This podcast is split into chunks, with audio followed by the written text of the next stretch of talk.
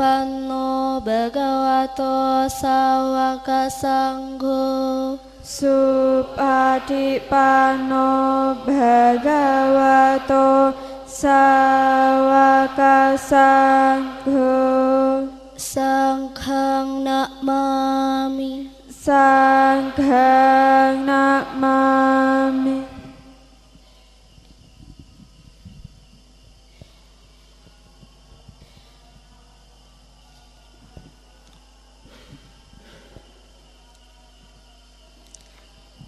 Handamayang Pancasila Aradanang Karomase. Okasa ahang bante Tisarane nasading Pancasila Dhammang Yacami Anugahang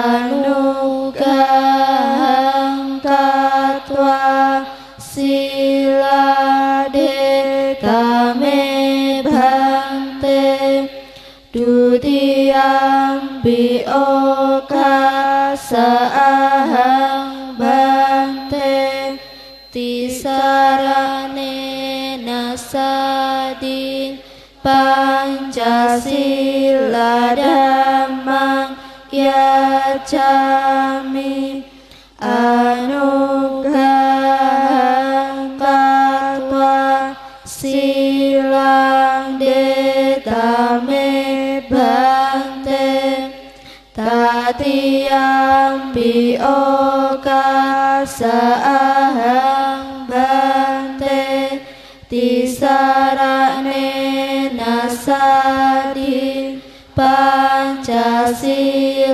Pancasila Dhammang Yacami Anugahang Katwa Silang Dekame Bhante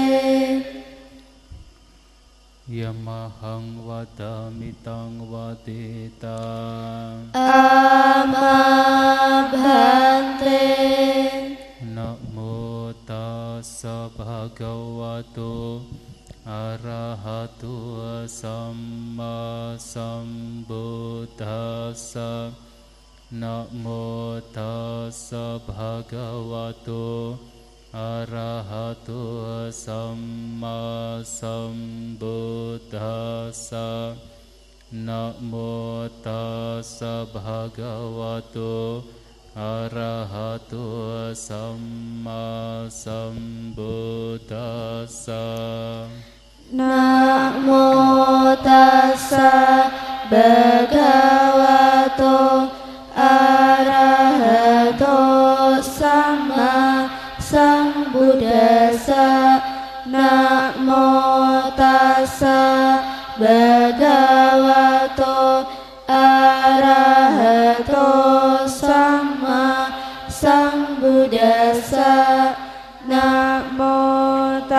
tassa bhagavato arahato sama sambuddhassa Buddhang saranang gacchami. Buddhang saranang gacchami. Saranang gacchami. Dhammang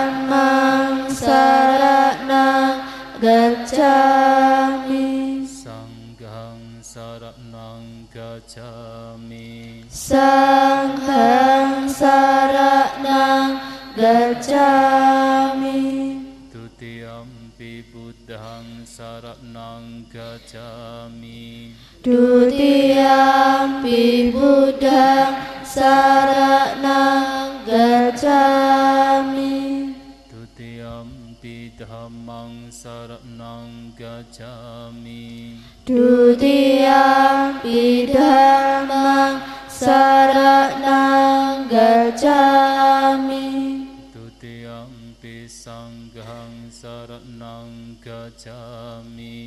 gacchami Dutiyampi sanghang saranang gacchami Tatiyampi buddhang saranang gacchami Tatiyampi buddhang saranang gacchami Tatiyampi dhammang saranang gacchami Tatiyampi dhammang saranang gacchami Tatiyampi sanghang saranang gacchami Tatiyampi sanghang saranang gacchami Sarana gamanang paripunang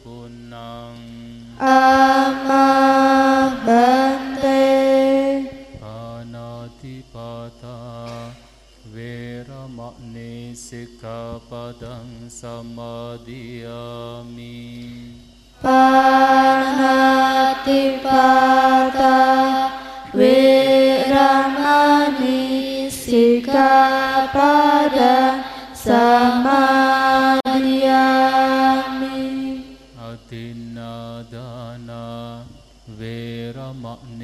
Veramani Sikkhapadang Samadhiyami Adinadana Viramani Sikkhapada Samadhiyami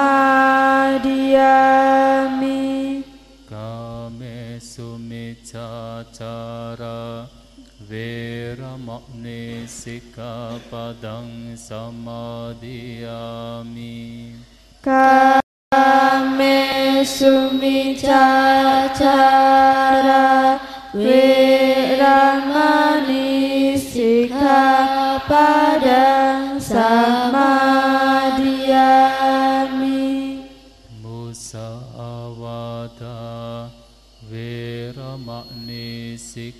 Sikkhapadang Samadhiyami Musawada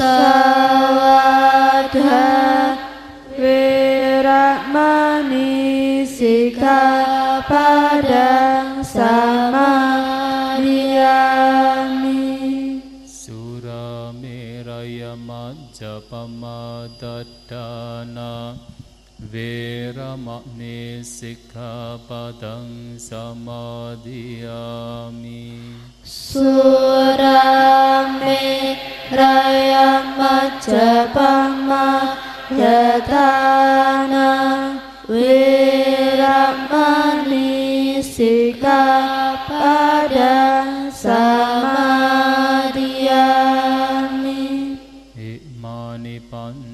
सिक्खापदानि शीलेन सुखति यान्ति शीलेन भोगसम्पदा शीलेन निपुतिं यान्ति तस्मा शीलं विशोधाये। भक्ते सारु सा Untuk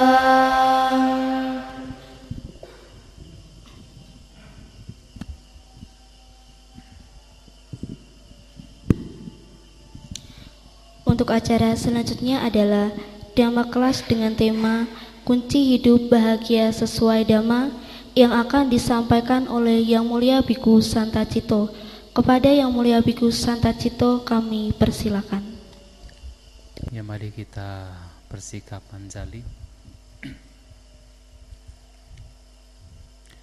Namo tassa bhagavato arahato sama sambuddhasa. Namo tassa bhagavato arahato sama sambuddhasa. Namo tassa bhagavato arahato sama sambuddhasa kalena dhamma sawanang etang manggalamutamang mendengarkan dhamma pada saat yang sesuai itulah berkah utama ya kepada Bapak Ibu, saudara-saudari sekalian, umat Buddha, Wihara Magadama. Selamat malam semuanya, terpujilah Sang Buddha, Namo Buddhaya. Ya malam hari ini sesuai dengan jadwal yang telah diagendakan kita akan melakukan dhamma kelas Nah biasanya dalam dhamma kelas ada tanya jawab. Jadi kalau nanti misalnya ada yang kurang jelas apa yang saya sampaikan bisa langsung ditanyakan juga sebenarnya. Tidak harus menunggu nanti setelah selesai kemudian ditanyakan. Tetapi saya tidak menggunakan tulisan dan juga tidak menggunakan slideshow. Biasanya ada PPT, PowerPoint tapi saya tidak menggunakan. Tadi telah dijelaskan, uh, disampaikan bahwa topik malam hari ini adalah kunci bahagia menurut ajaran Buddha. Tentu kita sebagai umat Buddha, kita semua tidak hanya umat Buddha, tetapi semua manusia, semua makhluk, kita ingin hidup bahagia. Tidak ada satupun dari kita yang ingin hidup menderita. Semua orang tanpa melihat agamanya apa, sukunya apa, bangsanya apa, dari segala latar belakang yang berbeda, pasti ingin hidup bahagia. Kita umat Buddha juga ingin hidup bahagia. Tetapi kenyataannya dalam hidup tidak selamanya yang kita inginkan sesuai dengan apa yang kita inginkan. Nah, muncullah berbagai macam penderitaan dalam hidup kita mempunyai banyak masalah. Kita harus berhadapan dengan masalah. Apakah kita sebagai berumah tangga, bahkan kami sebagai seorang babajita, seorang biku yang mungkin Anda sekalian melihat kami tidak punya masalah karena telah meninggalkan keluarga, tidak ada beban dari keluarga, tetapi kami juga memiliki masalah. Semua orang hidup dengan masalah. Nah sehingga ada kalanya kita ingin bahagia tetapi kok kita masih menderita. Nah tetapi sebenarnya Bapak Ibu Saudara sekalian kalau kita benar-benar mempraktekkan ajaran Buddha atau mengikuti apa yang telah disabdakan oleh Sang Buddha kita sebenarnya bisa hidup bahagia. Di tengah-tengah kehidupan yang banyak masalah kita masih bisa hidup bahagia asal kita betul-betul melaksanakan apa yang disabdakan oleh guru agung kita Sang Buddha. Pasti kita bahagia. Tetapi pertanyaannya adalah apakah kita sudah melaksanakan dan apa yang harus kita lakukan terutama sebagai umat Buddha agar kita hidup dalam kehidupan kita di tengah-tengah perubahan, di tengah-tengah berbagai macam masalah yang pasti muncul dalam hidup kita kita bisa hidup bahagia. Dan inilah beberapa hal yang bisa kita lakukan, yang harus kita lakukan sebagai umat Buddha agar hidup kita menjadi bahagia. Sebenarnya simple. Trip, uh, tipsnya itu simple. Yang pertama adalah kita harus betul-betul sebagai umat Buddha berlindung kepada siapa? Di Radhana. Kita berlindung kepada Tiratana. Kita berlindung kepada tiga permata yaitu Buddha, Dhamma dan Sangha. Mengapa kita harus berlindung dan mengapa pula dengan berlindung kita bisa hidup bahagia? Karena sebenarnya kita manusia itu mempunyai satu kecenderungan. Satu kecenderungan bahwasanya kita itu harus memiliki pegangan. Di tengah-tengah masalah yang ada, di tengah-tengah berbagai macam perubahan yang terus ada, kalau kita tidak memiliki pegangan, maka kita akan terumbang-ambing. Kita akan banyak mengalami penderitaan. Maka pegangan harus ada. Bahkan Sang Buddha sendiri memiliki pegangan. Pada saat beliau baru mencapai pencerahan, beliau berpikir merenung. Manusia tanpa adanya pegangan tanpa adanya sandaran biasanya menjadi liar, menjadi tidak terkendali. Jadi kalau kita manusia tidak ada pegangan yang kita pegang, tidak ada sandaran yang dijadikan sebagai tempat kita bersandar, tempat kita bernaung, biasanya kita itu menjadi liar. Maka Sang Buddha berpikir, ada tidak bagi saya untuk saya jadikan sebagai sandaran, untuk saya jadikan sebagai pegangan. Tetapi ketika melihat dari ya dari berbagai macam dari ribuan alam dan melihat ada tidak satu fenomena yang bisa dijadikan sebagai sandaran, ternyata tidak ada satupun manusia, satupun makhluk yang sebanding dengan Sang Buddha. Maka Sang Buddha berpikir tidak ada makhluk lain yang bisa dijadikan sandaran oleh beliau. Tetapi beliau melihat bahwa dhamma dhamma atau ajaran beliau sendiri itu yang bisa menjadi sandaran, yang bisa menjadi pelindungan. Karena beliau mencapai penyerahan karena dhamma. Beliau terbebas dari segala macam duka penderitaan karena dhamma.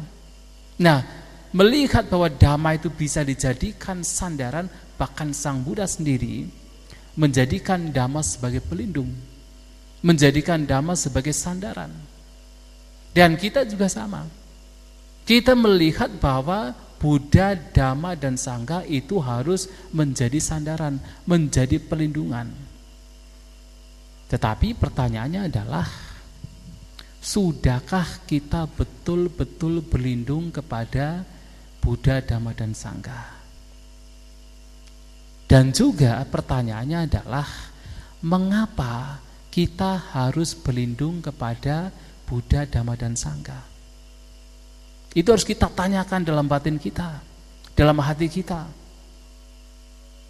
Kalau saya bertanya, mengapa Anda berlindung pada Buddha, Dhamma, dan Sangha? Jawabannya apa?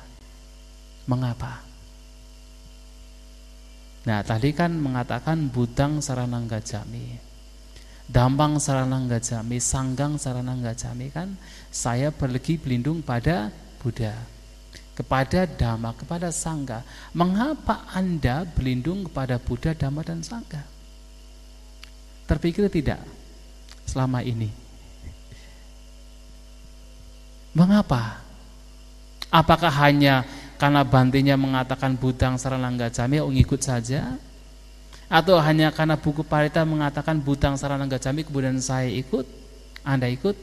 Atau itu betul-betul dari hati betul-betul dari betul-betul dari pikiran kita hati kita bahwa saya harus berlindung pada Buddha, Dhamma dan Sangha. Kalau saya bertanya, Ketika Anda bertemu dengan misalnya dalam perjalanan ke hutan misalnya, walaupun di sini tidak ada hutan. Dalam perjalanan ke hutan kemudian bertemu dengan seekor harimau yang buas yang liar. Apa yang Anda lakukan? Kira-kira apa? Hah? Bagaimana? Menghindarkan? Lari kan? Pertanyaannya mengapa menghindar? Mengapa lari? Mengapa takut? Takut di Makan. Mengapa takut dimakan? Hah? Ya karena takut mati sebenarnya kan. Nah, kita lari, kita menghindar dari harimau yang buas kenapa? Karena takut. Karena kita melihat ada bahaya. Kalau kita berada di situ terus berhadapan dengan harimau, kita dalam situasi yang berbahaya. Harimau bisa menerkam kita, kita dimakan, ya kita takut mati, kita lari, kita menghindar. Kita menghindar untuk mencari perlindungan. Kan begitu? Nah sekarang, mengapa Anda berlindung pada Buddha, Dhamma, dan Sangha? Kenapa? Takut menderita, betul sekali. Sebenarnya kita berlindung pada Buddha, Dhamma, dan Sangha karena kita tahu. Kita tahu bahwasanya dalam hidup ini banyak sekali penderitaan. Ya kan? Banyak sekali penderitaan. Hidup adalah perubahan. Tidak selamanya kita mendapatkan keuntungan, ada kerugian. Tidak selamanya kita dipuji, ada celaan. Tidak selamanya kita mendapatkan bahagia terus, banyak duka yang harus kita alami. Ratap tangis, kesedihan, cemas, kekhawatiran, ketakutan, itu ada dalam kehidupan kita. Banyak sekali duka, banyak sekali penderitaan. Belum lagi kalau kita percaya dengan ajaran Sang Buddha, kita hidup tidak hanya dalam kehidupan manusia saja, dalam kehidupan sekarang saja kita telah mengalami berbagai macam kehidupan di kehidupan-kehidupan yang lampau. Banyak sekali kehidupan-kehidupan yang lampau kita juga pernah mengalami penderitaan. Banyak sekali penderitaan. Kita pernah terlahir sebagai binatang. Nah, jadi kalau kita Buddhis percaya kita pernah terlahir sebagai binatang. Pernah tidak Bapak Ibu Saudara sekalian melihat ada seekor binatang yang sangat menderita? Misalnya apa? Misalnya ada seekor cacing yang kemudian dikerubungi oleh banyak semut dimakan sampai habis. Pernah lihat belum? Pernah kan? Kira-kira kalau kita jadi cacing menderita tidak? Sangat menderita. Sang Buddha mengatakan, apa pun penderitaan yang kita lihat yang dialami oleh makhluk lain sesungguhnya kita pernah mengalami dalam kehidupan-kehidupan yang lampau. Kita pernah mengalami. Dan itu akan terus dialami kalau kita tidak terbebas dari penderitaan. Jadi kita akan mengalami lagi kalau tidak terbebas dari penderitaan. Bahkan pernah dikatakan begini, di antara Bapak Ibu Saudara sekalian pernah tidak Anda kehilangan mungkin orang tua Anda? Pernah?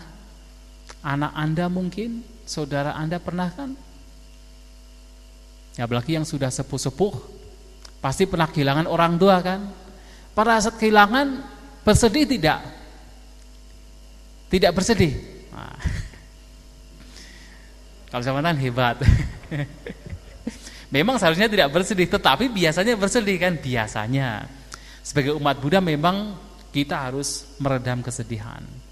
Tetapi biasanya umumnya ketika orang tua meninggal kita bersedih.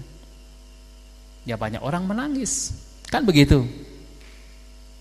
Kira-kira kalau menangis ditinggal oleh orang tua berapa air mata yang kita keluarkan? Kira-kira berapa? Ada tidak satu satu gayung kalau kita kumpulkan? Ada tidak? Tidak ada ya.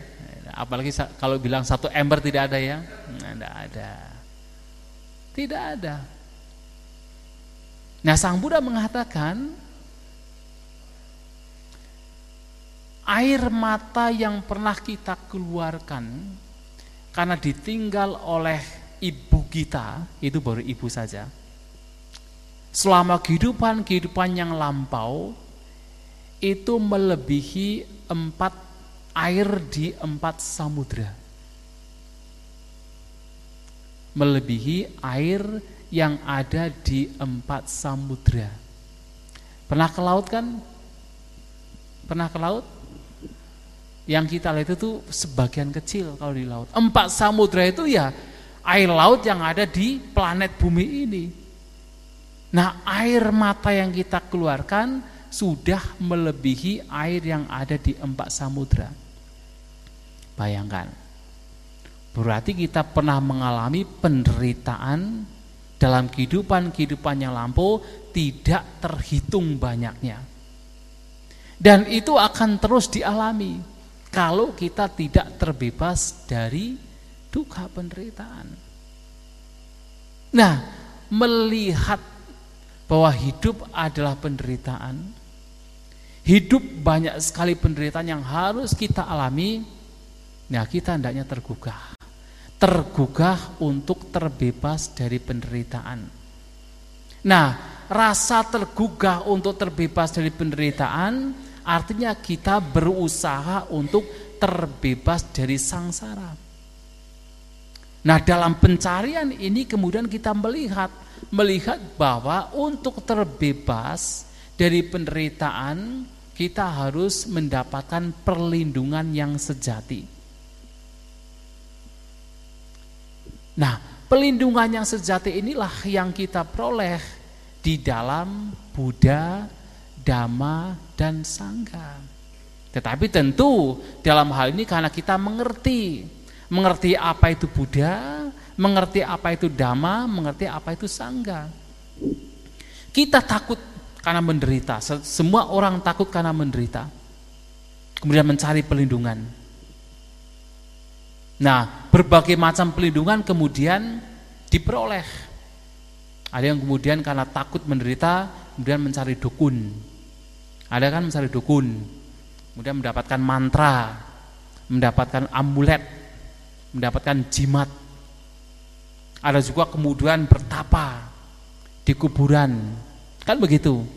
Ada orang takut penderitaan kemudian mencari sebanyak-banyaknya harta kekayaan banyak dilakukan, tetapi itu semua kalau kita lihat, kita pahami semua itu tidak bisa memberikan perlindungan yang sebenarnya. Nah, kemudian kita mengenal Dhamma. Mengenal Dhamma, mengenal Buddha. Mengenal Buddha bukan Buddha yang di di arca ini bukan. Mengenal Buddha sebagai sosok yang memiliki kualitas-kualitas yang bijak, kualitas-kualitas yang membawa seseorang kalau mempraktekkan terbebas dari penderitaan. Nah kita mengenal Buddha, kita mengenal ajaran beliau, kita juga mengenal ada para siswa sang Buddha yang dengan prakteknya yang sungguh-sungguh juga terbebas dari duka penderitaan. Nah, melihat kualitas-kualitas inilah kemudian kita menyatakan berlindung kepada Buddha, Dhamma, dan Sangha. Kita takut, kita melihat banyak bahaya di dalam alam sangsara, kemudian kita mendapatkan Buddha, Dhamma, dan Sangha sebagai fenomena, sebagai kualitas yang patut untuk kita jadikan sebagai pelindungan. Dan mengapa dengan berlindung pada Buddha, Dhamma, dan Sangha kita menjadi bahagia? Setidaknya setiap kita ada masalah, kita ingat Buddha, Dhamma, dan Sangha sebagai pelindungan kita. Ketika kita berada di dalam kecemasan, kita berada dalam ketakutan, kita ingat Buddha, Dhamma, dan Sangha sebagai pelindungan kita. Jadi kalau Bapak Ibu Saudara sekalian misalnya misalnya pergi ke tempat yang konon kabarnya angker misalnya kemudian ketakutan muncul, apa yang biasanya Bapak Ibu Saudara lakukan? Apa yang biasanya dilakukan? Hah? Baca mantra. kan banyak dilakukan kan ada yang baca mantra, ada yang berdoa, ada yang baca karania metasuta kan begitu, ada yang kemudian bernyanyi-nyanyi kan begitu, bersiul-siul dan sebagainya. Tetapi sebenarnya kalau kita sudah betul-betul yakin, percaya dan betul-betul berlindung kepada Buddha, Dhamma dan Sangha, kita menyerahkan hidup kita untuk Buddha, Dhamma dan Sangha, ketakutan bisa lenyap. Dan ini sering kali oleh para guru meditasi, ya meditasi Buddhis terutama, dianjurkan. Ketika dalam bermeditasi kemudian kita merasa ketakutan, cemas dengan sesuatu, kita harus ingat bahwa hidup kita sudah kita serahkan untuk Buddha, Dhamma dan Sangha. Karena keyakinan. Karena keyakinan kita menyerahkan hidup kita untuk Buddha, Dhamma dan Sangha, maka kita tidak takut mati. Ketakutan lenyap, kecemasan lenyap, kekhawatiran lenyap walaupun di tempat-tempat yang mungkin dikatakan sebagai angker. Bisa lenyap. Tetapi kalau kemudian kita belum belum sepenuhnya yakin terhadap Buddha, Dhamma dan Sangha ya memang Walaupun kita ingat terhadap Buddha, Dhamma dan Sangha, ketakutan masih menghantui kita. Masih mencengkeram batin kita. Kalau kita tidak yakin, tapi kalau kita yakin, betul-betul yakin kita berlindung kepada Buddha, Dhamma dan Sangha, ketakutan itu bisa lenyap. Pada saat kita berada di tempat-tempat yang mungkin membawa, membuat kita takut. Dan di setiap permasalahan yang muncul, yang muncul dalam hidup kita, kalau kita sudah menyerahkan hidup kita untuk Buddha, Dhamma, Dhamma dan Sangha, itu juga bisa membuat kita lebih tenang. Dan itulah berlindung kepada Buddha, Dhamma dan Sangha itu salah satu tips agar kita bahagia apalagi kita sebagai umat Buddha yang memang memiliki keyakinan terhadap tiratana. Ini yang pertama. Nah yang kedua yang harus kita lakukan adalah mempraktekkan sila, moralitas. Pernah ada seorang raja bernama Raja Pasenadi. Nah, raja ini dengan istrinya suatu kali bermeditasi. Nah, bangkit dari meditasi, kemudian mereka bertanya satu sama lain, Raja Pasinadi bertanya, bertanya di, kepada permaisurinya. Kira-kira siapakah orang yang paling kamu cintai di dunia ini?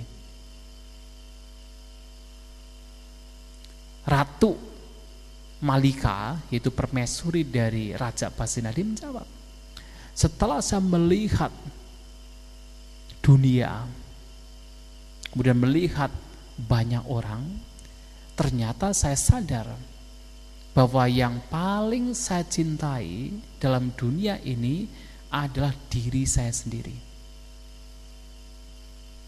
Jadi bukan suaminya, tetapi adalah dirinya sendiri, bukan suaminya, bukan anaknya, bukan saudaranya, bukan orang tuanya, tetapi dirinya sendiri. Dan ternyata Raja Pasinadi juga mengatakan hal yang sama. Dan saya juga sama.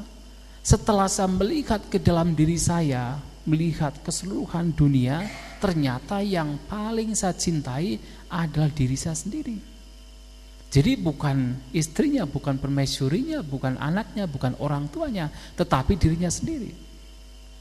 Lantas dua orang ini datang pada Sang Buddha, menceritakan apa yang terjadi menceritakan pendapat mereka bahwa ternyata yang paling dicintai dalam hidup sebagai manusia adalah dirinya sendiri. Walaupun kita berbicara, saya mencintai Anda, mencintai suami Anda, istri Anda, orang tua Anda, tetapi sebenarnya yang paling dicintai adalah dirinya sendiri. Nah, ketika datang para Sang Buddha, Sang Buddha mengatakan memang betul setiap manusia bahkan setiap makhluk yang paling dicintai adalah dirinya sendiri, bukan orang lain. Nah, pertanyaannya adalah sebagai wujud untuk mencintai dirinya sendiri, apa yang mesti orang itu lakukan? Ini pertanyaannya. Nah mungkin seseorang berpikir, oh kalau saya mencintai diri saya sendiri, maka saya harus melakukan yang terbaik untuk diri saya sendiri apa pun yang saya inginkan harus tercapai setiap keinginan-keinginan indera yang muncul harus dipenuhi. Kita berusaha memanjakan indera-indera kita. Apakah itu betul-betul sebagai wujud mencintai diri sendiri? Dengan memanjakan indera-indera kita, kita ingin makan, kita makan, kita ingin minum, kita minum, nonton film, kita nonton film, kita ingin mencari sesuatu yang memberikan kenikmatan bagi indera kita, kita lakukan. Apakah dengan cara demikian? Sebagai wujud kita mencintai diri sendiri.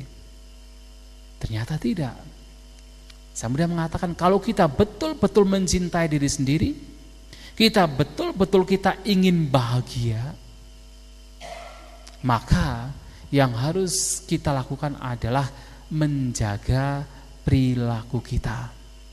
Menjaga ucapan, perbuatan dan pikiran kita. Menjaga ucapan dan perilaku kita artinya kita menjaga moralitas kita. Yang membuat kita menderita karena apa? Kita masih melakukan berbagai macam tindak kejahatan. Mengapa kita terus bertengkar dengan orang lain misalnya? Kita dalam hidup berkeluarga misalnya Anda sebagai seorang suami bertengkar dengan istri, istri bertengkar dengan suami atau dengan anak, dengan orang tua. Kenapa? Kenapa pertengkaran masih muncul kemudian penderitaan juga muncul? Ya karena silanya tidak terjaga. Karena masih apa? Berbohong. Karena masih suka bergosip. Karena masih suka mencela yang lain, menghina yang lain. Karena masih suka berkata kasar, pertengkaran muncul, penderitaan muncul. Maka untuk supaya kita bahagia di dalam kehidupan kita, kehidupan bermasyarakat, kita harus menjaga moral kita. Nah sebagai umat Buddha Anda tadi meminta tuntunan di sarana Pancasila. Artinya bertekad untuk tidak membunuh, tidak mencuri, tidak berzina, tidak berbohong, tidak mapu-mapukan. Tidak berbohong tidak hanya berbohong saja, termasuk adalah tidak berkata kasar, tidak bergosip, tidak berkata yang tidak bermanfaat dan juga tidak memfitnah orang lain. Kalau kita ingin bahagia. Maka Sang Buddha mengatakan begini, Yo parang yo attanang rakanto parang rakati. Siapa pun yang melindungi dirinya sendiri, dia melindungi orang lain. Dan siapa pun yang melindungi orang lain, dia melindungi diri sendiri. Artinya apa? Kalau kita melindungi kita sendiri, yaitu dengan apa? Praktek sila, dengan mempraktekkan nilai-nilai moralitas, kita tidak membunuh, tidak mencuri, dan tidak melakukan hal-hal yang sifatnya jahat, tidak baik, maka kita melindungi yang lain. Dan kalau kita melindungi yang lain, kita melindungi diri kita sendiri.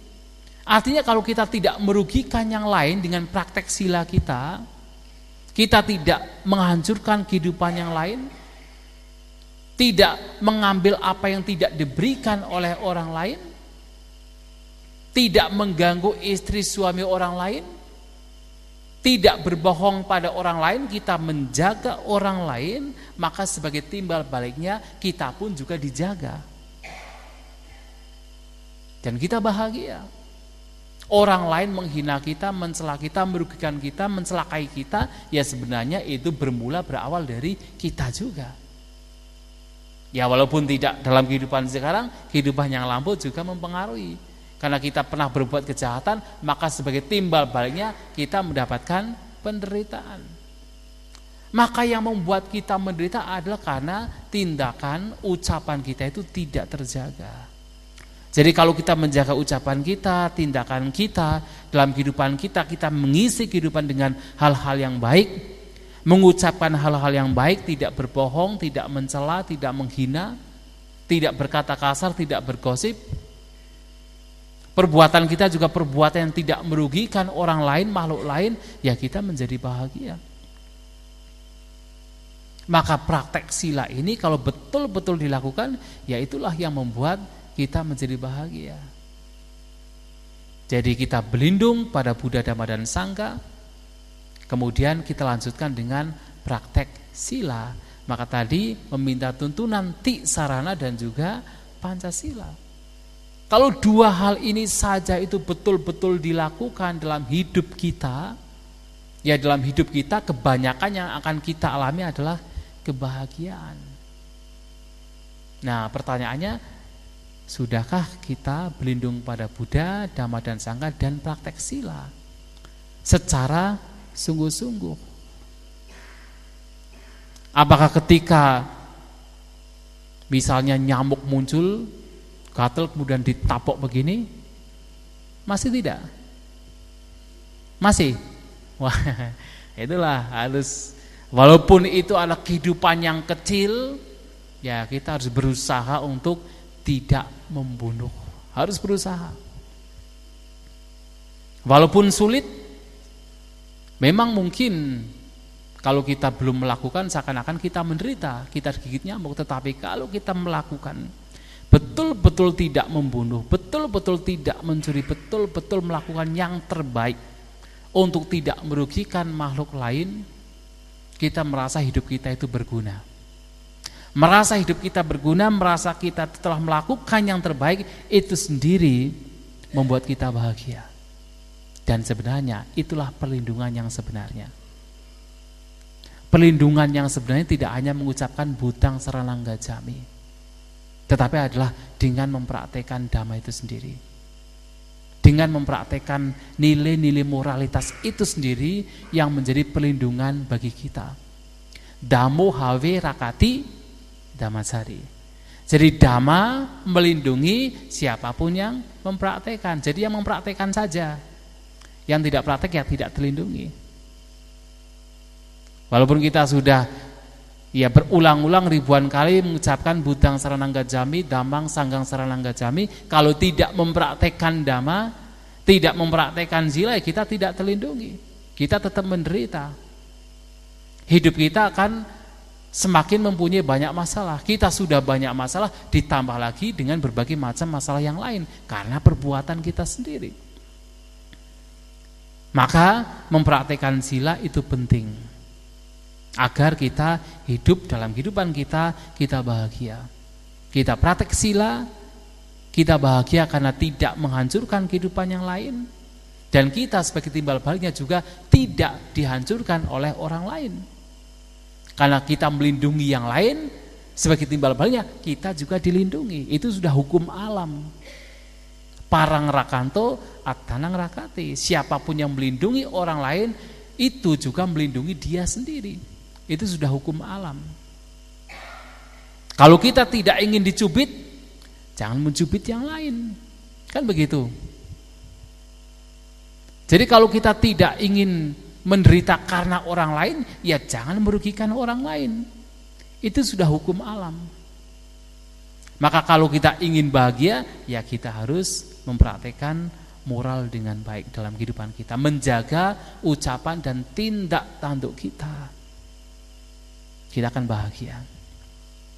Yang kedua, yang ketiga, kalau kita ingin bahagia dalam hidup kita, cobalah berusaha untuk hidup puas.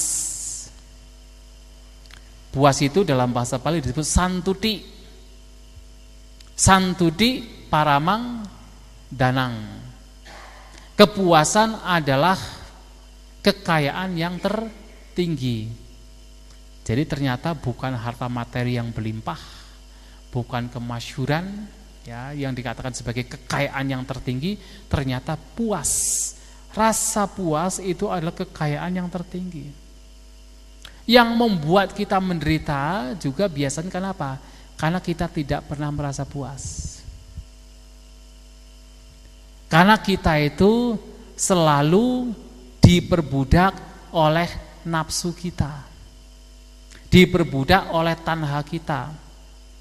Melihat yang lain mendapatkan ini, kemudian kita memunculkan iri hati, memunculkan ketidakpuasan. Nah, ini apa? Yang lain punya mobil, kita tidak punya mobil, misalnya begitu ya, misalnya. Nah, kemudian kono merasa iri, merasa tidak puas dengan keberadaannya, dengan apa yang dimiliki, wah jual tanah untuk beli mobil misalnya begitu kan. Sebagai apa dampaknya? Apa dampaknya menderita sendiri. Tanah yang biasanya digunakan untuk keseharian, penghasilan, untuk makan sehari-hari karena demi nafsunya sendiri kemudian dijual ya akhirnya apa? Makan apa? Makan mobil. Bisa demikian karena ketidakpuasan. Padahal seberapapun keinginan yang kita penuhi kalau kita mengikuti, kita tidak akan pernah puas. Tidak akan pernah puas. Misalnya Bapak Ibu Saudara sekalian, misalnya ingin punya uang 100 juta. Misalnya, yang sudah punya uang mungkin sudah tidak masalah, yang belum punya uang 100 juta, kepingin uang 100 juta. Kemudian dengan berbagai macam usaha, kemudian mendapatkan uang 100 juta. Kira-kira kalau sudah mendapatkan uang 100 juta, bahagia tidak? Bahagia tidak? Wah masa Masa enggak bahagia? Bohong lah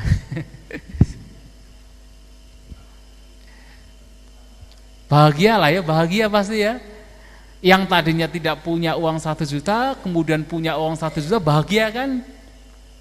Pasti bahagia, tetapi apakah kebahagiaan yang muncul itu kekal atau tidak kekal? Tidak kekal. Kebahagiaan yang muncul hanya bersifat sementara. Mungkin dalam satu minggu, satu bulan mungkin masih bahagia. Oh saya punya uang 100 juta kan begitu. Tetapi setelah itu apakah kemudian terus bahagia? Tidak keinginan yang lebih itu akan muncul. Coba kalau saya punya uang setengah M, kan begitu. Kemudian dengan usaha, kemudian dia dapat juga uang setengah M. Baik juga. Tapi apakah setelah mendapatkan uang setengah M, kemudian dia betul-betul bahagia? Ya bahagianya sementara. Setelah itu apa? Ingin uang yang lebih banyak lagi. 1 M, 2 M, 3 M, dan seterusnya. Tidak pernah merasa terpuaskan, tidak pernah. Kalau mengikuti keinginan, manusia itu tidak pernah terpuaskan. Dan pada akhirnya apa? Dia menjadi budak dari keinginannya sendiri. Sudah diperbudak oleh keinginan sendiri dan dia tidak bahagia karena tidak mendapatkan kepuasan dan dia tidak bahagia. Eh tahu-tahu mati. Kan begitu. Apa kita mau demikian? Kita hidup diperbudak oleh keinginan kita sendiri, tidak pernah mendapatkan kebahagiaan karena tidak pernah merasa puas, eh kemudian tahu-tahu kita mati. Mati pun juga dengan apa? Dengan ketidakpuasan. Mati dengan banyak keinginan yang belum terpenuhi. Nah, mati yang demikian artinya apa? Ya terlahir menjadi makhluk gentayangan. Nah makhluk peta kan begitu kan, makhluk peta itu kan peta itu ini apa? Haus. Jadi makhluk yang yang penuh dengan kehausan. Haus apa? Karena dirinya sendiri. Karena mati dengan banyak keinginan yang belum terpuaskan, maka menjadi peta. Atau makhluk kelaparannya, makhluk yang masih kehausan. Haus karena keinginan-keinginannya belum terpenuhi. Nah, ada seorang banti pada zaman Sang Buddha bernama Pala. Beliau ditanya, belum menjadi seorang biku pada waktu masih muda ditanya oleh seorang raja, Raja Kuravia. Mengapa Banti menjadi seorang biku ketika masih muda, sedangkan Banti kan keluarga berasal dari keluarga kaya, punya istri yang cantik kok mau maunya jadi biku. Salah satu jawaban dari Bantir Adapala adalah unoloko atito tanhadasu. Mengapa? Karena saya melihat, saya perhatikan bahwa yang namanya dunia itu tidak pernah merasa yang namanya dunia itu selalu kurang. Uno, uno itu kurang. Apa itu dunia? Dunia adalah kita manusia. Yang namanya manusia itu selalu merasa kurang. Seberapapun banyaknya keinginan yang dipenuhi, dia selalu merasa kurang. Dan karena merasa kurang, dia tidak pernah terpuaskan atito. Dan pada akhirnya kalau dia terus mengembangkan keinginannya, tidak pernah merasa puas, dia akan diperbudak oleh nafsunya sendiri. Tanha daso. Diperbudak oleh tanha, diperbudak oleh nafsunya sendiri. Dan itu adalah hukumnya. Kalau kita selalu mengumbar keinginan kita, kita tidak mengendalikan keinginan kita, kita akan diperbudak oleh nafsu kita sendiri dan kita tidak pernah merasa puas. Akhirnya menderita sendiri. Maka kekayaan yang sesungguhnya dalam Buddhis itu bukan kekayaan berupa materi. Walaupun Anda punya banyak materi, tetapi kalau tidak puas, artinya Anda itu miskin. Betul tidak? Kan merasa kurang. Orang orang yang merasa kurang kan miskin kan? Ya toh? Kalau walaupun materi banyak melimpah, tapi kalau kita masih merasa kurang, berarti kita masih miskin. Bukan orang kaya. Tetapi kalau orang mampu puas, puas dengan apa yang dimiliki, ya dia adalah orang yang kaya. Maka kepuasan adalah kekayaan yang tertinggi. Dan untuk bisa menjadi bahagia, kita harus puas. Puas dengan apa yang kita miliki sekarang.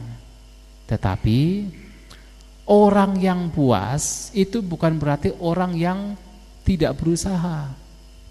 Ini beda. Mungkin orang berpikir kalau saya puas berarti saya tidak perlu berusaha lagi. Berarti saya tidak perlu cari uang lagi. Anda sebagai seorang seorang rumah tangga tidak, tidak demikian. Kepuasan itu adalah sikap batin. Sikap batin yang mana dia puas dengan yang sekarang dimiliki.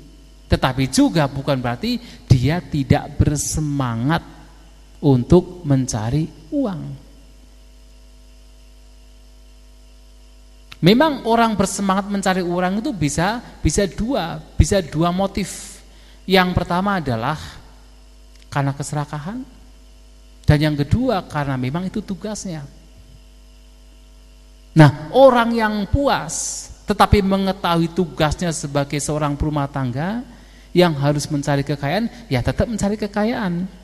Dia mencari kekayaan tetapi tetap setiap momen, setiap saat dia tetap puas puas dengan apa yang diperoleh. Anda puas dengan apa yang diperoleh hari ini, tetapi juga tetap berusaha untuk mencari, karena memang tugasnya. Tetapi bukan karena keserakahan, mencari kekayaan karena tugas. Maka walaupun puas bukan berarti menjadi lemah. Puas tetapi tetap berusaha, tetapi bukan mencari karena keserakahan beda. Mencari karena keserakahan adalah mencari karena kotoran batin. Mencari karena tugas dan kewajibannya itu adalah karena kebijaksanaan. Maka puas dengan kekayaan yang dimiliki tetapi juga tetap berusaha. Kalau puas kemudian dia tidak berusaha itu orang bodoh. Orang bodoh. Puas kemudian tidak berusaha itu orang bodoh puas tetapi dia masih berusaha itu orang bijak. Nah, serakah, mencari karena keserakahan itu orang bodoh. Tapi mencari karena kewajiban itu orang bijak. Tergantung Bapak Ibu Saudara sekalian pilih yang mana. Kira-kira mana yang baik? Puas kemudian tidak berusaha atau puas kemudian masih berusaha? Puas tetapi masih berusaha. Kira-kira mana yang terbaik? Mencari kekayaan karena keserakahan atau mencari kekayaan karena kewajiban? Karena kewajiban. Apalagi disertai dengan kebijaksanaan. Dalam artian kalau saya mendapatkan kekayaan, saya bisa banyak berbuat kebajikan. Tidak hanya digunakan untuk diri sendiri tetapi juga untuk orang lain. Nah, mencari kekayaan demikian itu adalah karena kebijaksanaan. Maka yang ketiga adalah puas. Puas tetapi tetap semangat untuk mencari apa yang memang harus dicari. Bukan puas kemudian menjadi lemah. Nah, yang keempat adalah suka berdana. Nah, kalau kita ingin hidup bahagia dalam kehidupan bermasyarakat, ya kita harus suka berdana. Karena mau tidak mau kita harus mengetahui bahwasanya yang membuat kita menderita karena kemelekatan kita. Karena kita menggenggam, karena kita melekat. Nah, ketika kita melekat dengan sesuatu, sementara yang kita lekati pasti berubah, apa yang terjadi? Penderitaan. Kita menderita ketika perubahan terjadi. Kita melekat dengan keluarga kita, melekat dengan harta kita, melekat dengan uh, mungkin kedudukan kita, melekat dengan apa yang kita anggap memberikan kenikmatan. Dan kalau kita melekat sebagai dampaknya penderitaan yang kita peroleh. Itu pasti, itu hukumnya. Karena apa yang kita lekati cepat atau lambat pasti akan berubah. Karena tidak ada satupun dari fenomena yang kita alami itu tidak berubah. Semua berubah. Dan apa yang berubah ketika dilekati akan menimbulkan penderitaan. Maka bagaimana kita berusaha untuk melatih diri agar tidak melekat.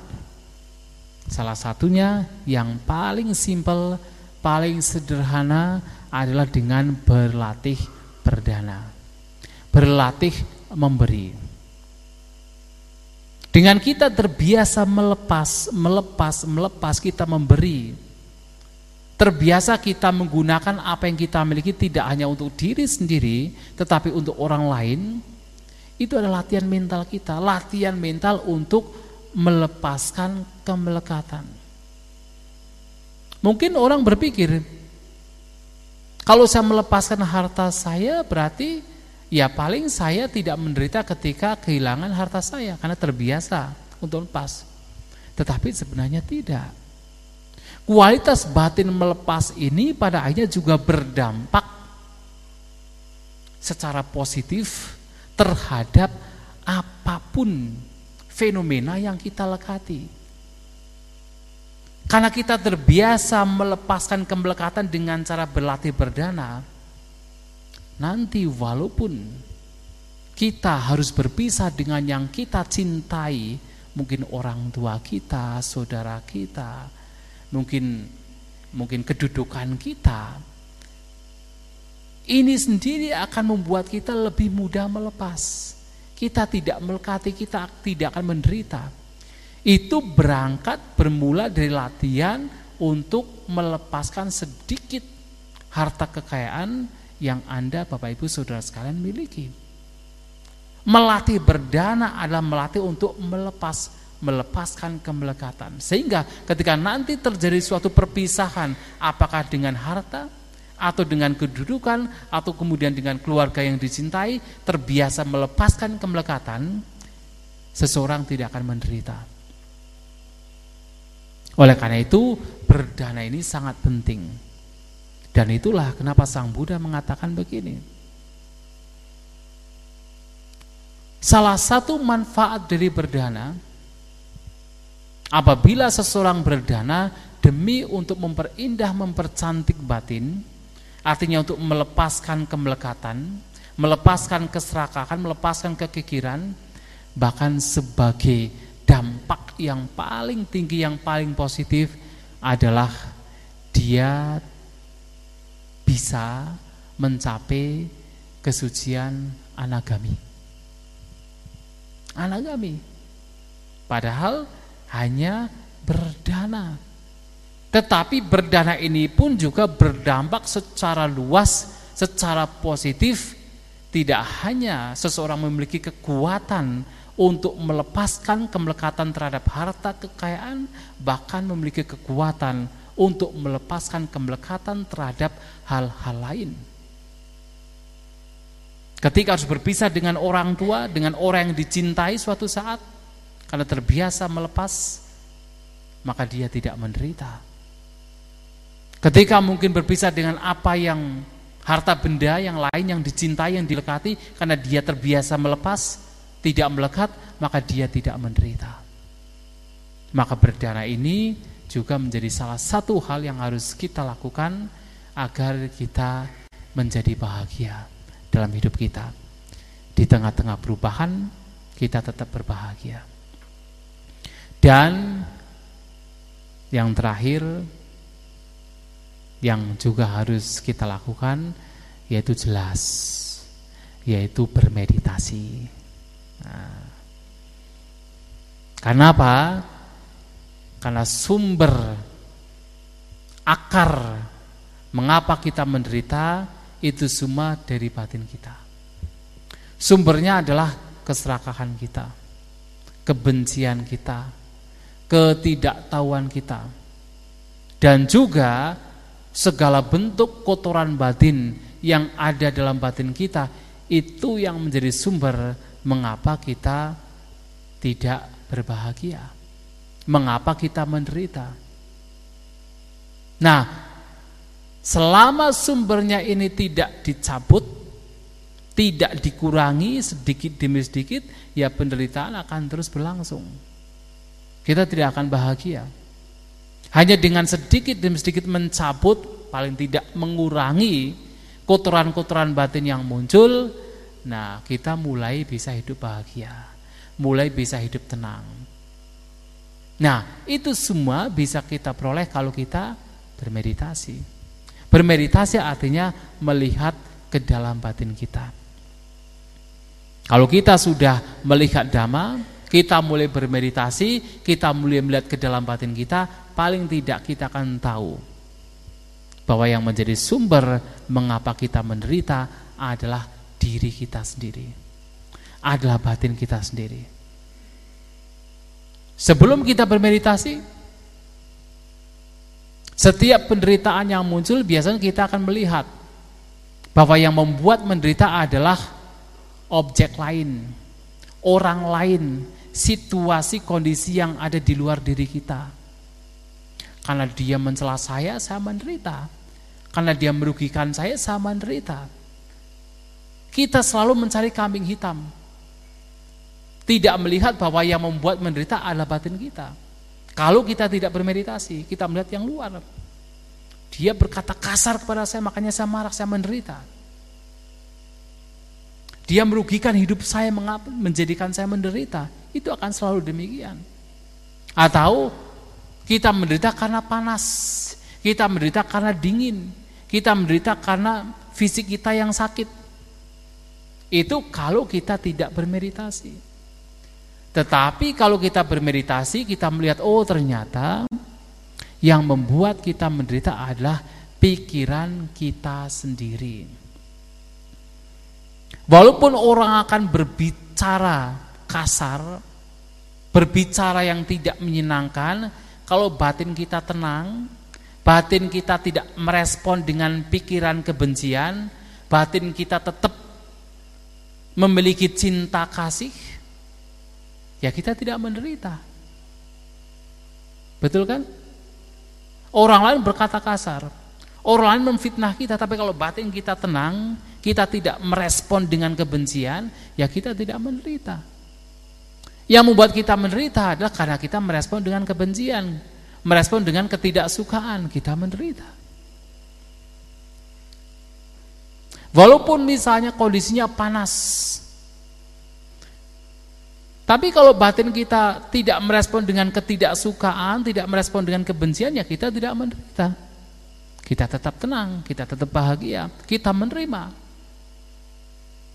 Kita merespon dengan kebijaksanaan, ya namanya juga iklim, berubah-ubah, kadang panas, kadang dingin, sesuatu yang wajar. Kita menerima keberadaan demikian, kita tidak menderita. Yang membuat kita menderita adalah pikiran kita sendiri. Nah itu diperoleh kalau kita melihat ke dalam batin kita. Jadi dalam ajaran Buddha kita diajak untuk tidak melihat keluar tapi kita melihat ke dalam. Dalam ungkapannya kan sering kali kita mendengar Melihat kutu di tengah lautan itu begitu jelas. Tapi melihat gajah di kelopak mata yang berada di depan kelopak mata tidak terlihat. Betul kan? Betul atau salah? Padahal salah ya. Bagaimana kita bisa melihat kutu di tengah lautan? Tetapi itu adalah ungkapan, artinya adalah melihat kesalahan orang lain itu mudah sekali. Tetapi melihat kesalahan dalam diri kita itu sulit sekali. Ya mengapa? Karena kita terbiasa melihat keluar. Meli, karena terbiasa melihat keluar, apa pun hal yang berada di luar itu mudah sekali kita hakimi. Kesalahan orang lain, wah mudah sekali kita lihat. Tetapi kesalahan yang besar dalam batin kita, dalam diri kita, sulit untuk kita lihat. Umumnya demikian. Nah Sang Buddha mengajak kita bagaimana kita tidak mencari-cari kesalahan dari luar, tetapi kita melihat ke dalam batin.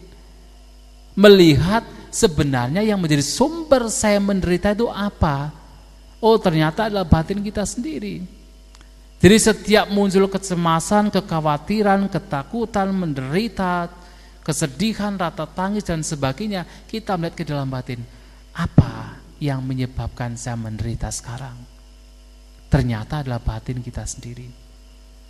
Nah melihat bahwa yang menyebabkan adalah batin kita sendiri, Nah di situlah kita diajak untuk melenyapkan penyebab mengapa kita menderita. Yang ternyata penyebabnya adalah kotoran batin kita sendiri. Nah meditasi Buddhis yang diajarkan oleh Guru Agung kita Sang Buddha adalah upaya untuk melenyapkan kotoran batin yang menjadi penyebab kita menderita. Apakah kita melihat, mendengar, mencium, merasakan kita duduk, berdiri, apa pun aktivitas yang kita lakukan, kalau kita menjaga batin kita, merawat batin kita, tidak membiarkan kotoran batin berkembang, menguasai batin kita, itu disebut meditasi. Apa pun aktivitas yang kita lakukan, setiap kali kotoran batin muncul, kita berusaha untuk memotong di situ, melenyapkan di situ, itulah yang disebut meditasi. Maka meditasi yang kita lakukan, yang harus kita lakukan adalah menjaga, mengawasi, memperhatikan batin kita masing-masing. Saat kita berbicara, saat kita diam, saat kita melihat, mendengar, mencium apa pun aktivitas, kalau kita tahu ada kotoran batin yang muncul, berusaha untuk melenyapkan. Tidak membiarkan itu berkembang. Walaupun itu sudah muncul, kemudian sampai keluar melalui ucapan, kata-kata kita kasar, kita bisa potong di situ. Jangan kemudian kita melanjutkan kotoran batin yang muncul pada waktu itu. Kita potong di situ, kita lenyapkan. Dengan apa? Ya dengan pelajaran-pelajaran dhamma yang sudah pernah kita pelajari. Berbagi perenungan yang sudah pernah kita pelajari, kita gunakan di situ untuk memotong kotoran batin yang sedang muncul. Itulah meditasi. Maka yang mesti kita lakukan adalah menjaga ucapan kita, menjaga perbuatan jasmani kita, dan menjaga pikiran kita. Nah, dengan hal-hal seperti ini yang sebenarnya intinya adalah mengisi kehidupan kita dengan hal-hal yang positif. Berlindung kepada tiratana, mempraktekkan sila, hidup puas, kita semangat, kita juga praktek perdana, kita praktek meditasi, itu semua adalah mengisi kehidupan kita dengan hal-hal yang positif Itulah kunci agar kita hidup bahagia. Kalau kita ingin menderita juga gampang. Isi kehidupan kita dengan hal-hal yang negatif. Itu sudah hukumnya. Kalau kita ingin bahagia, isi dengan hal yang positif. Pasti bahagia. Demikian Bapak Ibu Saudara sekalian, pada kesempatan malam hari ini yang ingin saya sampaikan. Untuk selanjutnya sampai jam berapa saya tidak tahu. Tentunya ada pertanyaan yang ingin ditanyakan dipersilakan. Bapak Ibu Saudara Sedama untuk acara yang selanjutnya adalah sesi tanya jawab. Bagi ingin yang ingin bertanya kami persilakan. Selamat malam Bante, Namo Buddhaya. Pada kesempatan yang berbahagia ini saya ingin menanyakan eh, tadi yang disampaikan hidup bahagia sesuai dengan dharma. Artinya kita bisa mempraktekkan, bisa menjalankan dharma. Yang ingin saya tanyakan, saya melihat sendiri, ini mohon maaf, ada tokoh agama, agama Buddhis juga, boleh dikatakan malah sebagai pandita. Tetapi pandai mengajarkan antara lain ya lima hal seperti yang disampaikan Bante tadi, tetapi dalam praktek keseharian beliau tidak bisa mencerminkan atau istilahnya tidak bisa menjalankan. Itu bagaimana? Yang kedua, uh, sebagai pribadi saya ada rasa kekhawatiran pada kehidupan ini saya bisa menemukan Dharma Buddha dan berusaha untuk mempraktekkan ingin mencapai kebahagiaan dan pada muara akhirnya ingin terlepas dari lautan samsara begitu Bente. Tetapi juga ada kekhawatiran begini bahagia yang sesungguhnya itu kalau tidak akan mengalami kelahiran lagi. Nah, seandainya mengalami kelahiran lagi dan ternyata kelahiran yang akan datang itu kok malah menjadi lebih buruk ya, seperti itu artinya mungkin jauh dari ajaran Buddha dan sebagainya atau malah tersesat ke jalan yang lain. Nah, itu adakah cara yang artinya itu bisa seperti istilahnya itu jalan tol yang bisa dilalui seperti itu. Terima kasih Bante.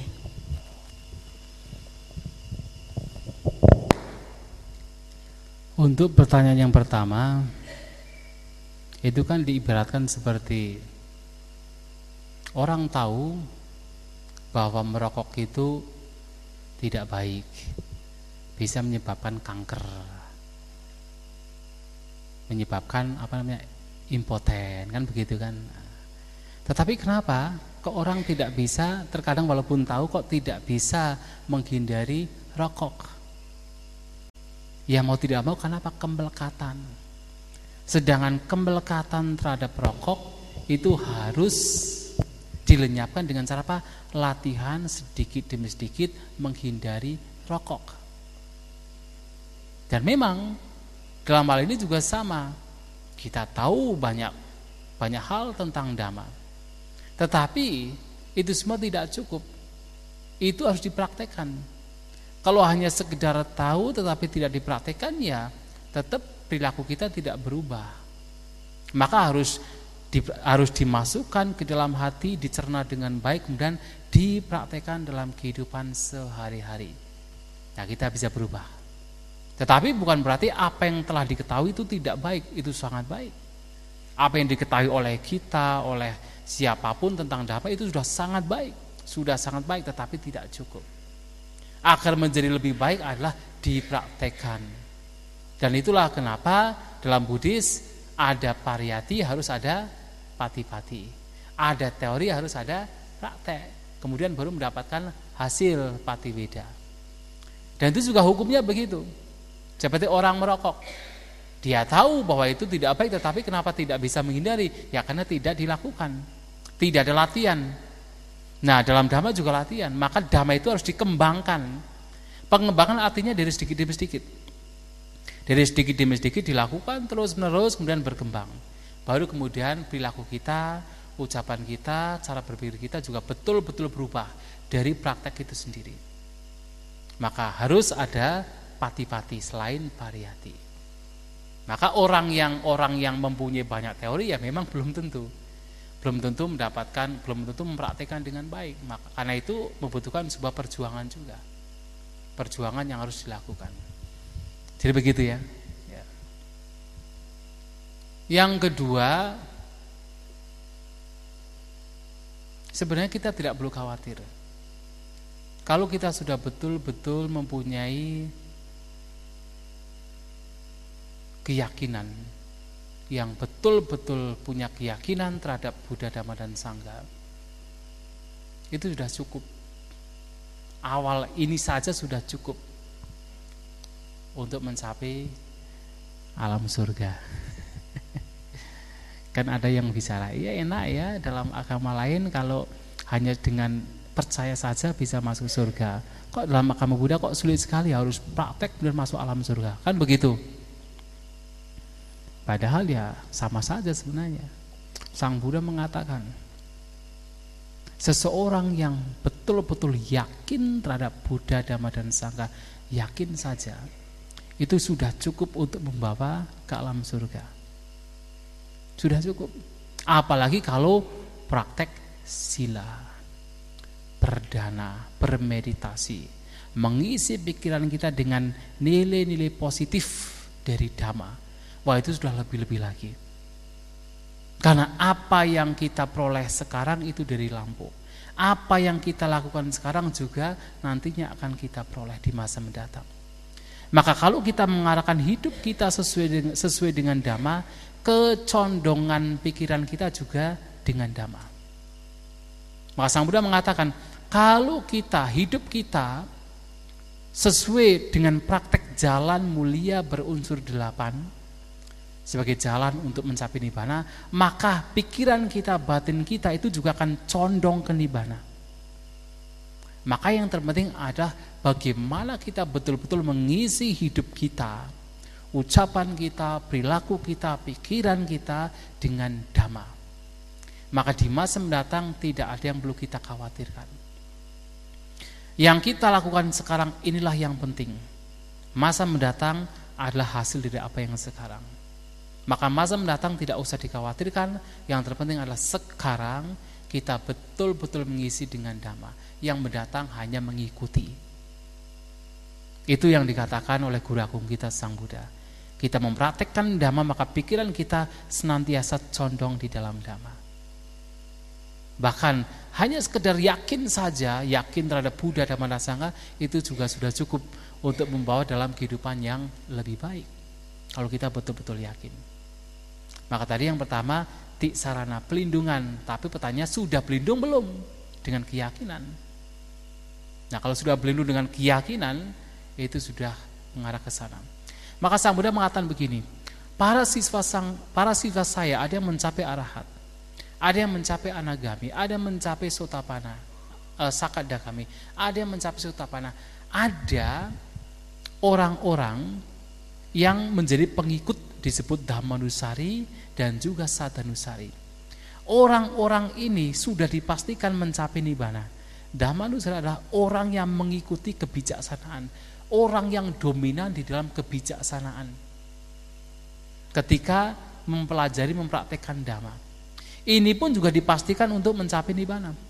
Dan ada orang-orang Sadanusari adalah orang-orang yang dominan di dalam keyakinan Ketika belajar mempraktekkan dhamma, dia itu mempunyai keyakinan yang begitu besar. Sang Buddha mengatakan ini pun mereka juga dipastikan mencapai pencerahan. Dan yang terakhir, bahkan ada orang-orang yang hanya cinta saja, cinta saja, cinta terhadap Buddha, Dhamma dan Sangha itu pun juga cukup untuk membawanya terlahir di alam surga. Dan saya yakin yang yang tinggal di sini kan semuanya mencintai Buddha Dhamma dan Sangha ya. Yakin terhadap Buddha Dhamma dan Sangha, maka tidak perlu khawatir dengan kehidupan mendatang. Apalagi kalau kita eh, tidak hanya cinta tetapi mempraktekkan dhamma dengan baik, mengisi dengan hal-hal yang positif, itu akan membawa kepada hal yang lebih baik lagi. Dhamma akan mengikuti kita. Karena dhamma itu bukan bukan bukan apa namanya bukan oh saya KTP-nya Buddhis bukan begitu damai itu kan batin kita kan damai itu batin kita. Kalau batin kita dipenuhi dengan damai ya nanti di masa mendatang juga dipenuhi dengan dhamma begitu ya, ya. yang lain apakah masih ada yang mau bertanya? Silakan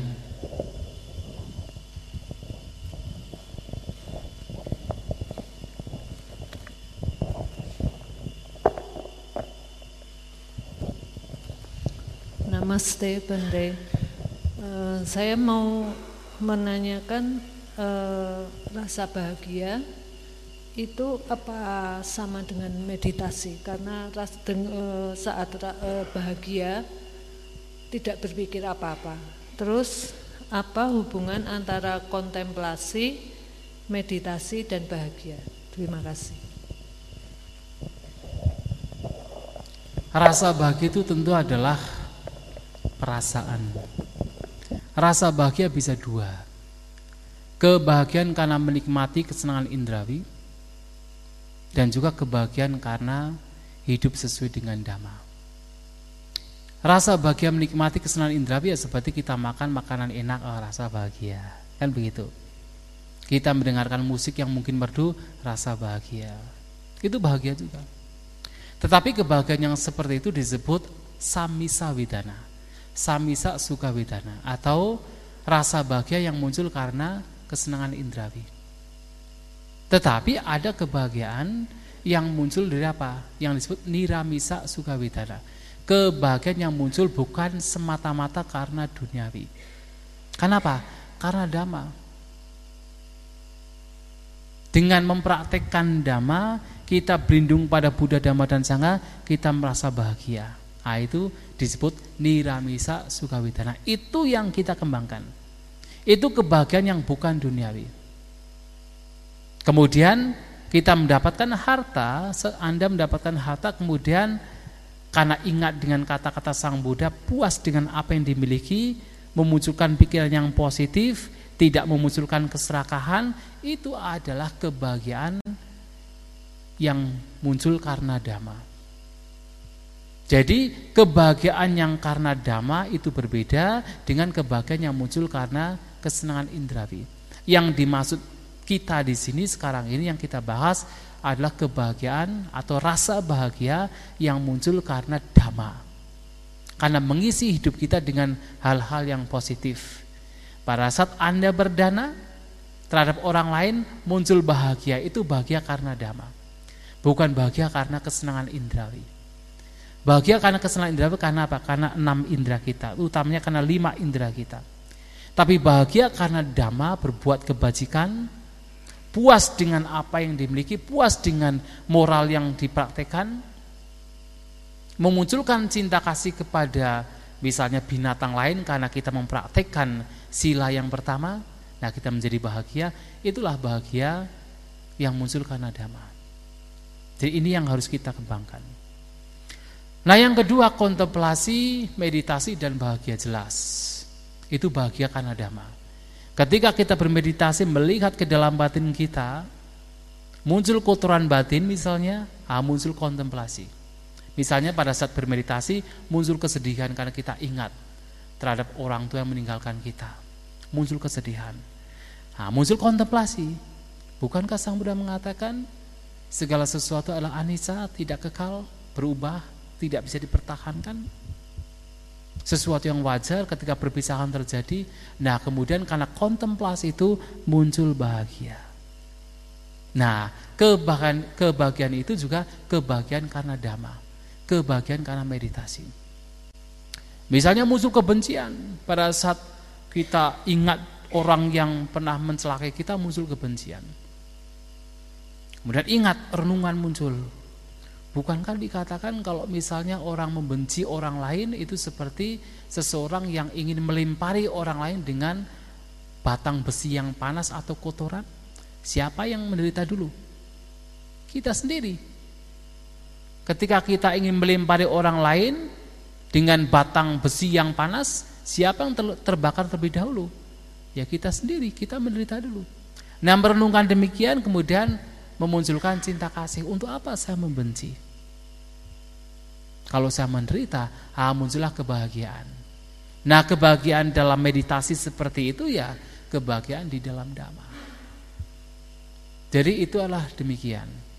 Jadi medit dalam meditasi ada kontemplasi. Kontemplasi adalah senjata kebijaksanaan yang digunakan untuk memotong kotoran batin yang muncul pada saat itu. Sebagai dampaknya adalah bahagia. Berbahagia dengan pikiran-pikiran positif yang muncul pada waktu itu. Demikian ya. ya.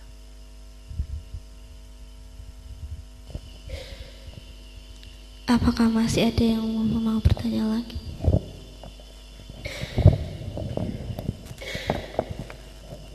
Selamat malam, Namo Buddhaya Bante. Ini sedikit yang kami tanyakan. E, kalau menurut ajaran kami itu kan tidak boleh membunuh dan berbohong ya Bante. yaitu yang kita tanyakan membunuh yang tidak mengetahui kedua membunuh yang tidak sengaja Bante. Nah itu contoh. Itu kalau orang desa itu kan sering menyangkul. Terus di dalam tanah itu kan ada seekor binatang kecil-kecil itu. Kalau itu kan kena cangkul itu kan mestinya dia mati. Nah itu kan tidak mengetahui Bante satu. Ya yang kedua kalau yang tidak sengaja kita naik motor. Misalkan ada kata atau e, binatang lainnya. Itu tertabrak itu kan kita tidak sengaja bante kalau itu kita tanyakan itu kalau miturut dhamma itu bagaimana bante itu satu. Kedua ya berbohongnya itu gini bante misalkan kita punya uang. Ada orang pinjam sekali kita dia janji tidak membayar sekali. Dua kali dia berjanji lagi tidak membayar. Sampai tiga kali tidak membayar lagi. Lalu sampai empat kali kita dia pinjam lagi kita tidak punya. Itu kan kita kalau menurut ajaran kami itu kan sudah berbohong Bante. Lah itu bagaimana? Terima kasih Bante. Sebenarnya ketika terjadi sebuah kematian pada makhluk yang disebabkan oleh kita karena kita tidak tahu, kita tidak sengaja itu bukan pembunuhan. Karena dikatakan pembunuhan kalau ada niat. Jadi ada lima syarat. Ada makhluk, makhluk hidup. Pertama, yang kedua, kita tahu bahwa itu hidup bukan mati. Yang ketiga ada niat, niat untuk membunuh. Yang keempat, melakukan cara untuk membunuh. Yang kelima adalah mati sebagai akibatnya.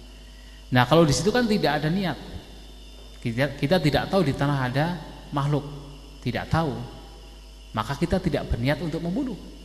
Ketika naik motor atau kita berjalan, kemudian menginjak seekor semut atau mungkin katak, mati. Tidak ada niat untuk membunuh karena tidak sengaja. Nah karena tidak ada niat untuk membunuh, maka itu tidak dikatakan sebagai pembunuhan. Itu bukan membunuh. Tapi kalau kita berniat membunuh, kita tahu ini makhluk, kemudian uh, kemudian kita mempunyai niat untuk membunuh, melakukan cara kita tabok, kita tendang, kita pukul, kita tusuk, nah, mati, nah itu disebut pembunuhan. Jadi kalau tidak ada niat itu bukan pembunuhan. Maka yang menjadi kunci di sini adalah niat untuk membunuh. Demikian ya. ya. Kemudian mengenai berbohong, ya memang itu berbohong. Maka sebenarnya kita tidak perlu berbohong. Kalau memang kita tidak mau meminjamkan atas dasar karena dia tidak tidak mengembalikan, ya kita bisa bicara saja langsung. Karena kan dalam hidup kadang-kadang kita juga harus memberikan apa? kedisiplinan kepada orang lain.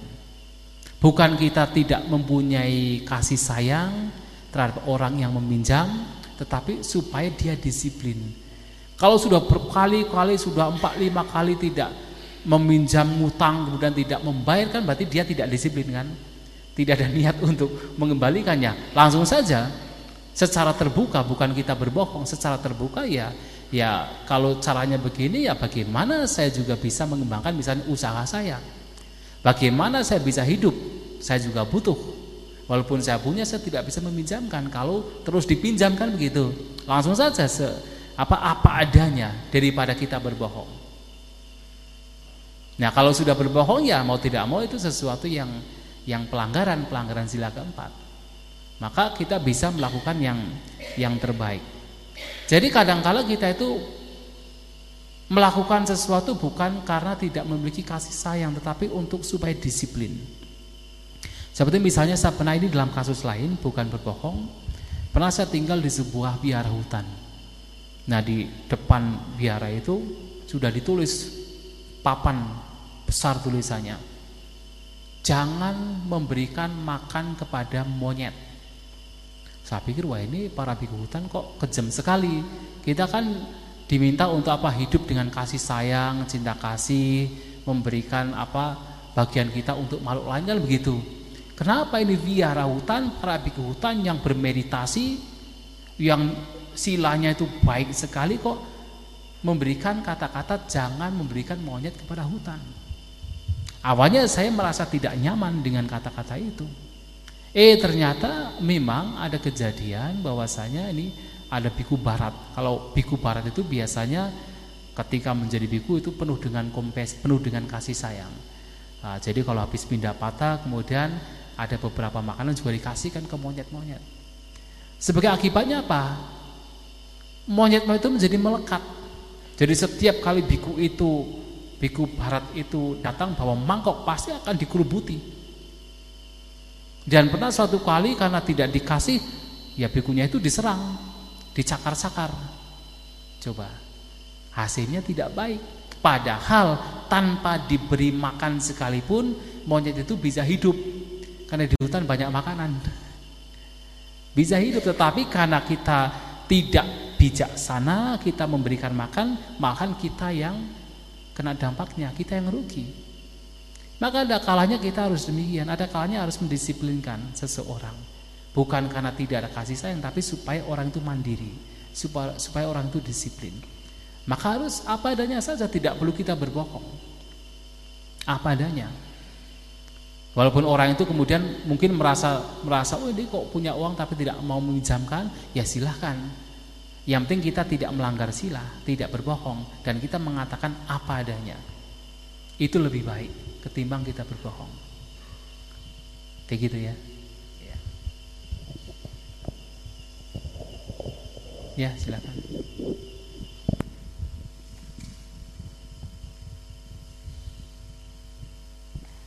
Selamat Selamat malam Bante. Iya. Tadi kan dikatakan Tadi dikatakan bahwa uh, jika seorang ingin bahagia harus percaya dan yakin terhadap Tiratana, Buddha, Dharma dan Sangha. Nah, yang mau saya tanyakan di sini adalah bagaimana kasusnya jika seseorang itu mengalami gangguan mental seperti skizofrenia, uh, bipolar dan lain-lain gitu. Karena uh, memang tidak mudah untuk mereka gitu untuk apa mencoba untuk yakin karena saya sendiri sebagai yang pernah menangani, pernah ber, berkomunikasi dengan mereka. Sudah banyak yang kita lakukan untuk me meyakinkan mereka bahwa semua itu uh, tidak seperti yang ditakutkan oleh mereka gitu. Karena halusinasi mereka begitu kuat. Sudah kita istilahnya dari kita pun sudah mendoakan mereka, udah me melakukan segala hal yang berhubungan dengan uh, spiritual, tapi memang itu bukan hal yang menurut saya cuma tidak hanya spiritual saja gitu karena memang dari batin mereka gitu karena dari hati mereka gitu. nah bagaimana dengan kasusnya seperti itu Bante? Terima kasih. Ya memang bahkan sang Buddha sendiri tidak bisa menolong semua orang. Bahkan sang Buddha harus ingat. Sang Buddha tidak bisa menolong semua orang ada kasus-kasus di mana ya kita tidak bisa berbuat apa-apa tetapi paling tidak kita memberikan bibit. Bibit yang baik. Walaupun kita tidak bisa menolong secara keseluruhan untuk menjadi baik paling tidak kita memberikan bibit yang baik. Yang mudah-mudahan dengan bibit yang kita tanamkan di situ ke seseorang yang terkena penyakit-penyakit mental seperti itu yaitu nanti mudah-mudahan suatu saat bisa berkembang kita hanya bisa memberikan semampu kita. Kita tidak bisa mengubah orang lain. Kita sendiri juga masih sulit untuk mengubah diri sendiri secara sepenuhnya. Apalagi orang lain. Apalagi orang yang memang secara fisik yaitu ada sebuah kelainan. Karena mau tidak mau hidup kita itu ya antara batin dan fisik itu ada hubungannya.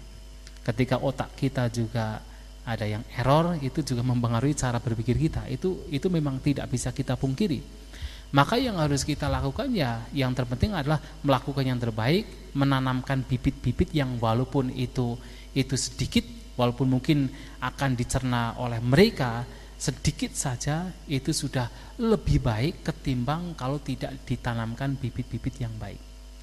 Sehingga di sini tidak bisa katakan menolong secara sepenuhnya paling tidak adalah kita memberikan bibit dengan harapan mudah-mudahan suatu saat bibit yang baik itu dengan nasihat-nasihat kita dengan uh, kita memberikan cara berpikir yang positif itu akan berkembang pada orang tersebut kalau tidak dalam kehidupan sekarang dalam kehidupan yang mendatang Itu yang dapat yang bisa kita lakukan. Jadi tidak tidak kita tidak tidak perlu juga khawatir gitu ya. Kenapa ya mereka tidak bisa tidak bisa sepenuhnya katakan apa berubah ya memang Sang Buddha sendiri tidak bisa mengubah semua orang apalagi kita. Tapi Sang Buddha berusaha. Jadi kalau Sang Buddha itu seperti seorang petani belum mengatakan. Jadi kalau seorang petani itu misalnya memiliki tiga lahan. Yang satu gersang satu setengah subur yang satu subur. Kira-kira kalau petani itu bijak mana dulu yang ditanami? Yang diolah. Hah? yang gersang dulu yang setengah subur atau yang subur? Kita kan semua petani ya. Pasti yang subur dulu lah. Yang subur dulu gitu di, diolah, ditanami kan itu yang pasti menghasilkan. Baru kemudian yang setengah subur. Baru kemudian yang gersang. Paling tidak yang gersang kalau diberi bibit ya paling tidak menghasilkan sedikit, tidak apa-apa walaupun sedikit. Nah Sang Buddha juga demikian, yang paling subur siapa? Ya para bante, ya para biku, bikuni yang paling subur. Kemudian para rumah tangga, kemudian juga para penganut ajaran lain. Itu juga kadang-kadang Sang Buddha memberikan masukan. Nah dalam hal ini juga sama. Ya kita kita hanya bisa memberikan sesuatu kepada mereka walaupun tidak bisa mengubah secara keseluruhan. Paling tidak adalah kita bisa memberikan bibit-bibit yang baik yang positif dengan harapan suatu saat bibit ini akan berkembang. Yang positif ini akan berkembang. Itu yang dapat kita lakukan. Demikian ya. Iya.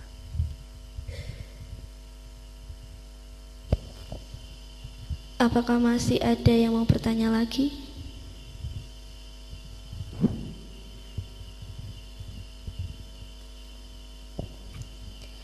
Jika dari umat tidak ada yang ditanyakan, apakah Bante ingin menambahkan kesimpulan pada Dhamma kelas malam ini? Ya kesimpulannya tadi sudah saya sampaikan bahwasanya intinya adalah kita hendaknya mengisi kehidupan kita dengan hal-hal yang positif baik ucapan, perbuatan dan pikiran kita. Yang positif itulah dhamma. Dhamma itu adalah apa? Ucapan yang baik, perbuatan yang baik, pikiran-pikiran yang baik itulah dhamma. Mengisi hal-hal yang positif itulah yang bisa memberikan kebahagiaan bagi kita. Demikian. Ya, terima kasih kepada Yang Mulia Biku Santa Cito yang telah menyampaikan Dhamma kelas pada hari ini. Semoga dapat bermanfaat dalam kehidupan kita sehari-hari. Untuk acara selanjutnya adalah penutupan Marilah kita tutup dengan bacakan nama Karapata.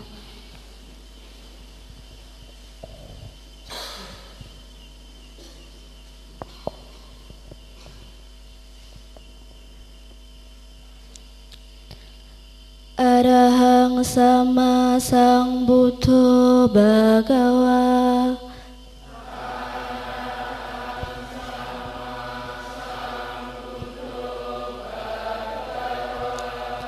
Buddhang Bhagawantang Abhiwademi.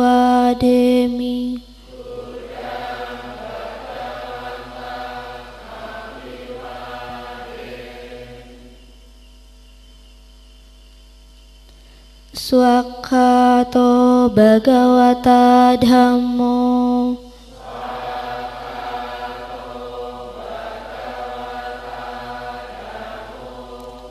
Dakmang nak masami.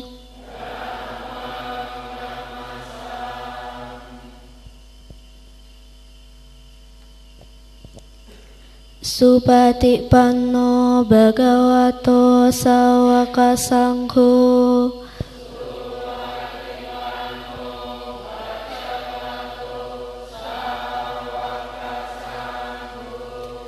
Sanghang mami.